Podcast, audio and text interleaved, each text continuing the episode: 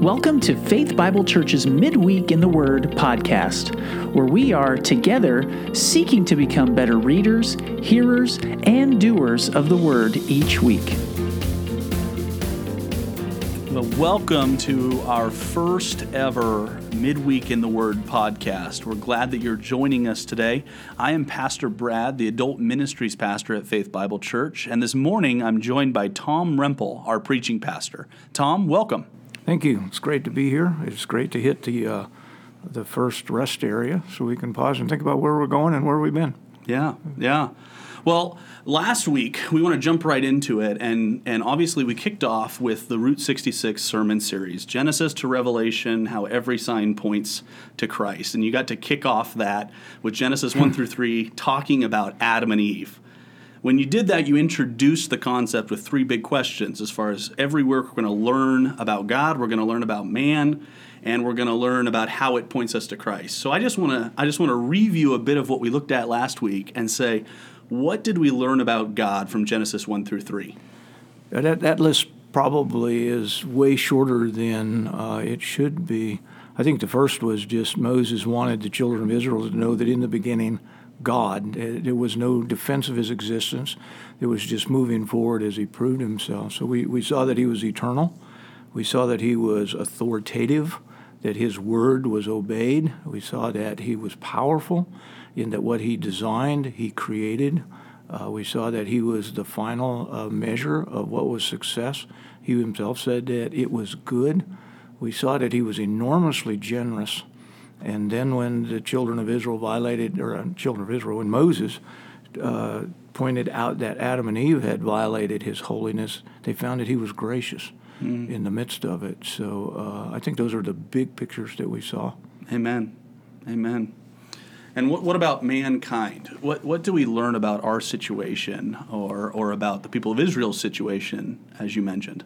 Yeah, I, I, think Moses wanted them to understand that they were unique from all the rest of creation, that they had a role to play in ruling and subduing it, mm. uh, that they and the animal world, though all were created from the dust, the distinction was they, they were blessed with the breath of God in them, the living spirit, so uh, that they were, uh, they were created but they were, as he says in Psalms, they were a little lower than the angels, but that God was mindful of them because uh, they were, as he said, the image bearers of God.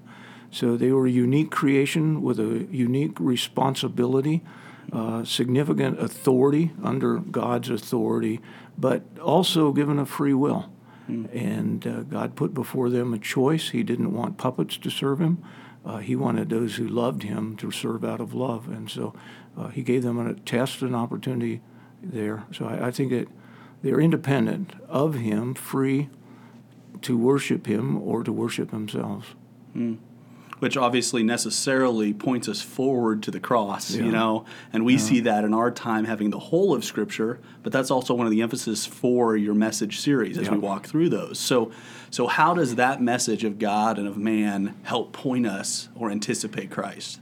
Yeah, the, the wrestling with uh, preaching this is trying to go back and stand in Hebrew sandals as Moses is telling this story, looking forward toward a cross that you can't quite identify, mm. but that there is a head crusher coming. You're not sure who, when, or what. What's that look like? because we were blessed to stand on this side of the cross and look back through it the other way and go, ah, I know the answer to that mystery. Mm. So in, in that case, I think it really raised that question uh, would, will there be one who is a son of God, as Adam was declared to be in Luke 3?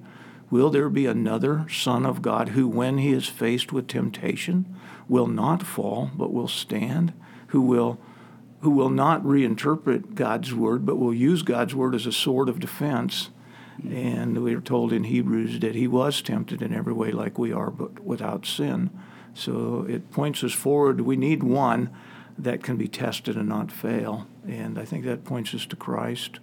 So the whole point of Genesis 1 through 3 is, is anticipating the cross, speaking to our current situation and where we find ourselves.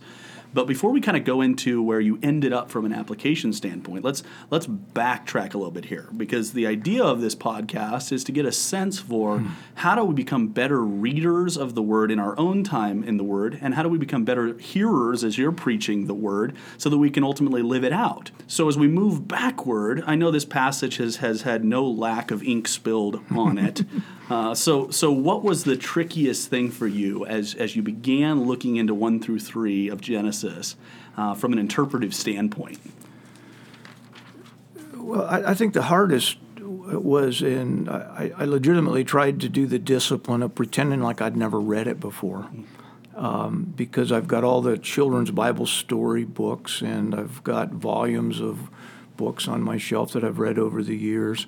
And the hardest part was to go back and not anticipate what was coming, but to let it speak for itself. And to take, so this, this time I just took a brand new Bible that had not been marked and began highlighting and marking things that I otherwise would have probably missed. So, uh, probably the hardest was just to read it as though I had not read it before and not to assume interpretation simply because I had either preached it before or had heard it before. What are some of those assumptions that you had to kind of be mindful of that you didn't f- naturally fall into those into those that, that pattern of thinking? Well, the, the one assumption is is that that it is uh, that God wrote it in anticipation that in my generation there would be great debate over the issue of evolution versus mm-hmm creationism. And so, assuming that that was its original intent and purpose, and reading it through the creationist versus evolutionist vision, view, interpretation. So, to just let it speak, to, to let things like, you know, when we talk about a day, we say it is morning and evening, it's day one.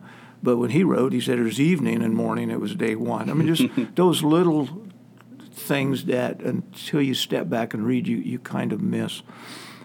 And isn't one of that, or that one of the tough things about reading these passages? Because the, the, the story gives us little hints and twists and turns yeah. that kind of don't answer the questions we want it to answer, right? Because yeah. we, we come to the text and, and I've even talked to people over the course of this week who have begun reading, you know, anticipation of your message and they're going, it didn't answer the questions I had. You know, it didn't answer how did God create the world, or mm-hmm. when did God create the world, or or where was the garden geographically, you know, or what would have happened if Adam and Eve hadn't sinned. You know, so many of these questions that yeah. we want to bring to the text, but instead you're you're pointing out little nuances that yeah. that guide the story in a direction that maybe we wouldn't want it to go. Well, I think you know one of them was uh, a number of people responded I didn't know that the first proclamation of the gospel was to the serpent mm. and not to Adam and Eve. And you know, we assume that he promised the woman that her seed, but he warned the serpent mm. what was going to happen to his seed. So uh, the the good news to the serpent was not good news. It, mm. it was bad news to the serpent, which was good news to the woman who's listening in, as you can tell from uh, the end of, or in chapter four when she starts having children. Yeah. She heard the promise, but at that point you're thinking, "Wow, that was a shocker.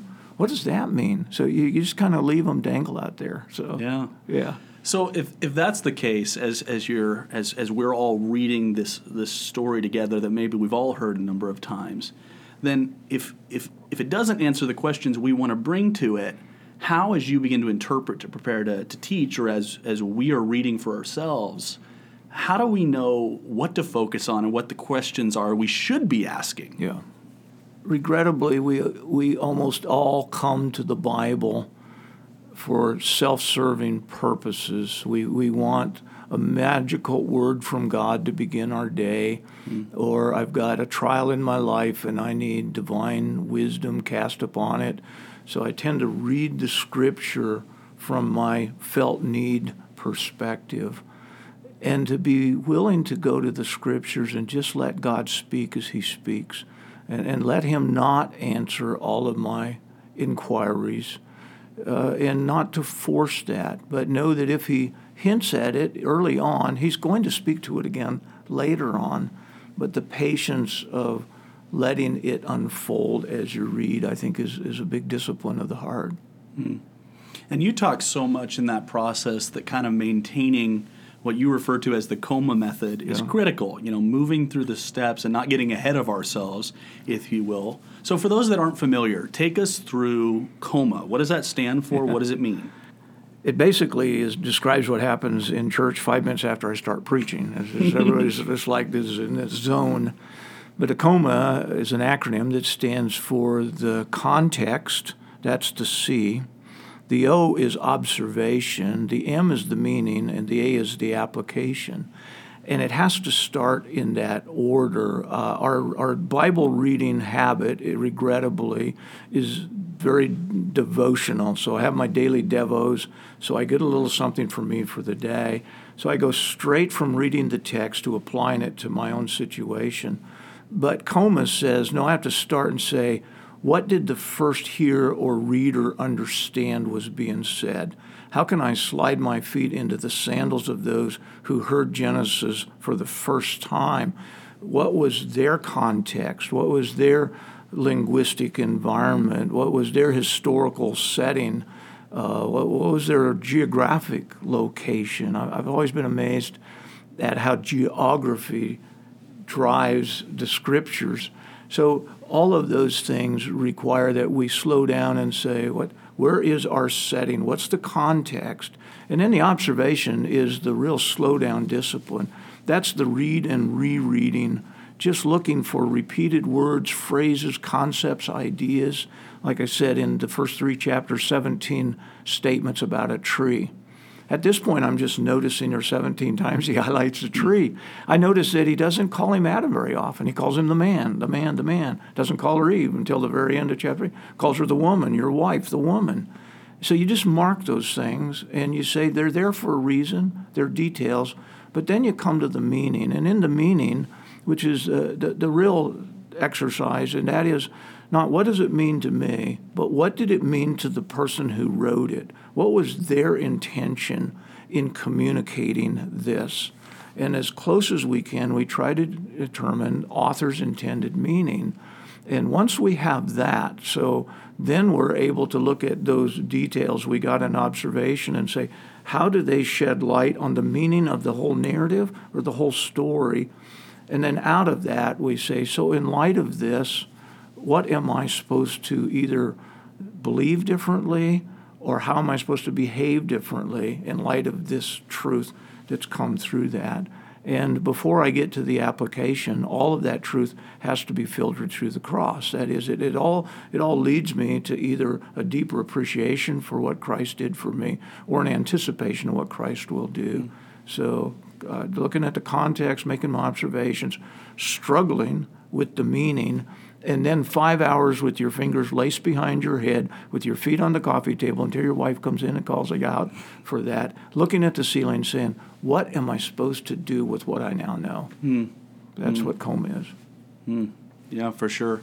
Thinking with that in mind, of those four steps, um, can, you, can you take us through a bit of an example, um, specifically from Genesis 1 through 3, and take us through kind of what would you consider in context and what did you observe and how did that move into meaning and then, and then maybe what an application would be that would be appropriate out of that?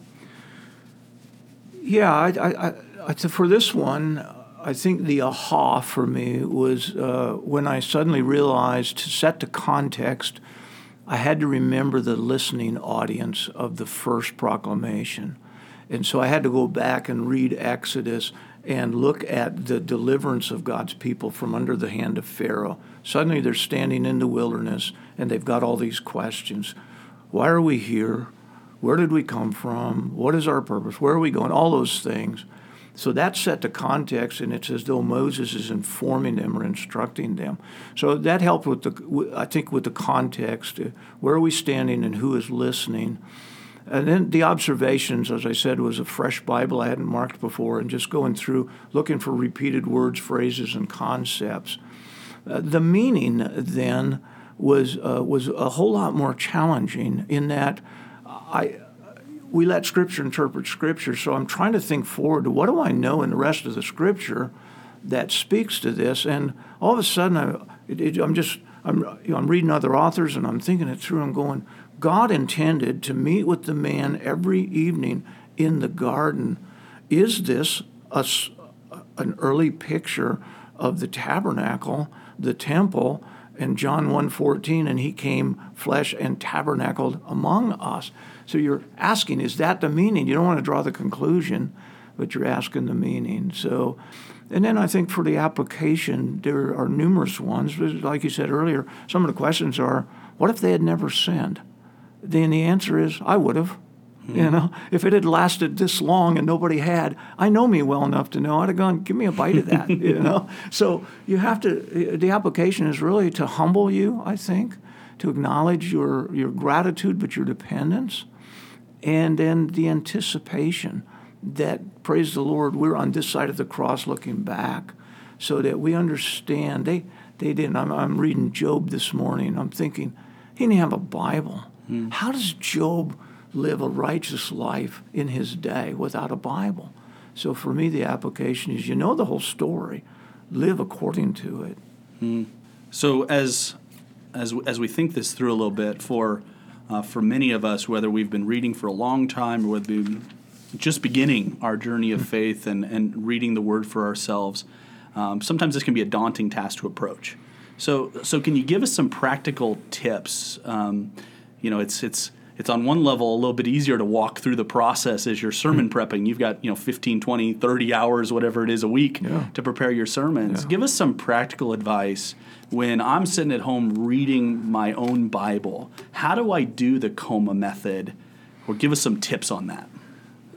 Well, I, I, think the, the first thing is to recognize that everybody doesn't have a lot of hours. we're very busy. I think that take advantage of uh, audio. Uh, almost all of the uh, apps that we suggested have audio characteristics with them, application with them. So uh, I think a lot of times by listening, we pick it up. So if you're commuting, you don't waste your time with talk radio. Listen. I would, I would say that's one. I think I think the second one is uh, to to take a Bible. Don't don't be stuck on one translation or interpretation. Take a Bible that's easy for you to read and, and trust that those who did the translating are committed to getting the truth, not confusing it. So just read it and appreciate that. And I think the other is uh, take bites that, that you can savor and swallow. Uh, I think sometimes we overeat, and, and I hope that 50% of the congregation, is 50% of the Bible uh, body is, is, is committed to reading through cover to cover this year. But the rest of them, just just take what God can make real to you in that day. And it might just be those few texts that read up till Sunday in preparation. But the other is that it is it is the living word of the Spirit of God. It's as a friend of mine says, it is the breath of God and his breath is always fresh. Mm-hmm. And and so pray about it as you're reading. You can't understand it unless he helps you understand, it, illumines it. So just pray about it as you begin. The other thing is do it when you're not dead tired. So you might, you know, don't waste your morning, as John Piper's website said. You know, start maybe 15 minutes earlier in the morning. Just read it, let it, let it process through the day, and then finish your coma in the evening, mm. rather than trying to do it all in one sit-down exercise. So mm. I, I, those are those are some of the ways I would make it work. Yeah, that's helpful. Yeah. That's helpful. All right, so that is Adam and Eve. That is Genesis 1 through 3. Hopefully, people found it an encouraging read and an edifying message to listen to. I know I did. But this Sunday, a few days away, you've got Cain, Abel, Seth, and Enoch in Genesis 4 through 5. So, as we begin to prepare our hearts to hear that message, what are you looking forward to most about sharing on Sunday without, without pulling the punch of your sermon, if I can say that? Well, uh, the downside to Sunday is that that it marches us through the cemetery. Mm. Uh, when you get to the fifth chapter, uh, they lived a long time, and you're thinking, "My word, Adam lived 930 years. Isn't that a long time?" Well, he was created to live forever, so it's not very long in light of eternity. But he did live for 930 years, and then it says, "And he died," and it just keeps going through that in chapter five. In chapter four we have the results or the consequences of parental rebellion. Mm. And every family that's got more than two children or two children or more has sibling rivalry and conflict. And so, you know, it's like, it's okay. But, you know, the older brother doesn't always snuff out the younger brother. But that doesn't mean that there's not conflict. So you ask the question, where's this conflict come from? Well, that happened in, in the fall. There was division and conflict created in the act of rebellion. Yeah, one of the, the types of scripture genealogies that we struggle so much with, and a really key message there that we'll look forward to on Sunday. What about interpretive questions? Things that you're going, this is still a question mark in between my observation and meaning as we look forward to Genesis 4 and 5.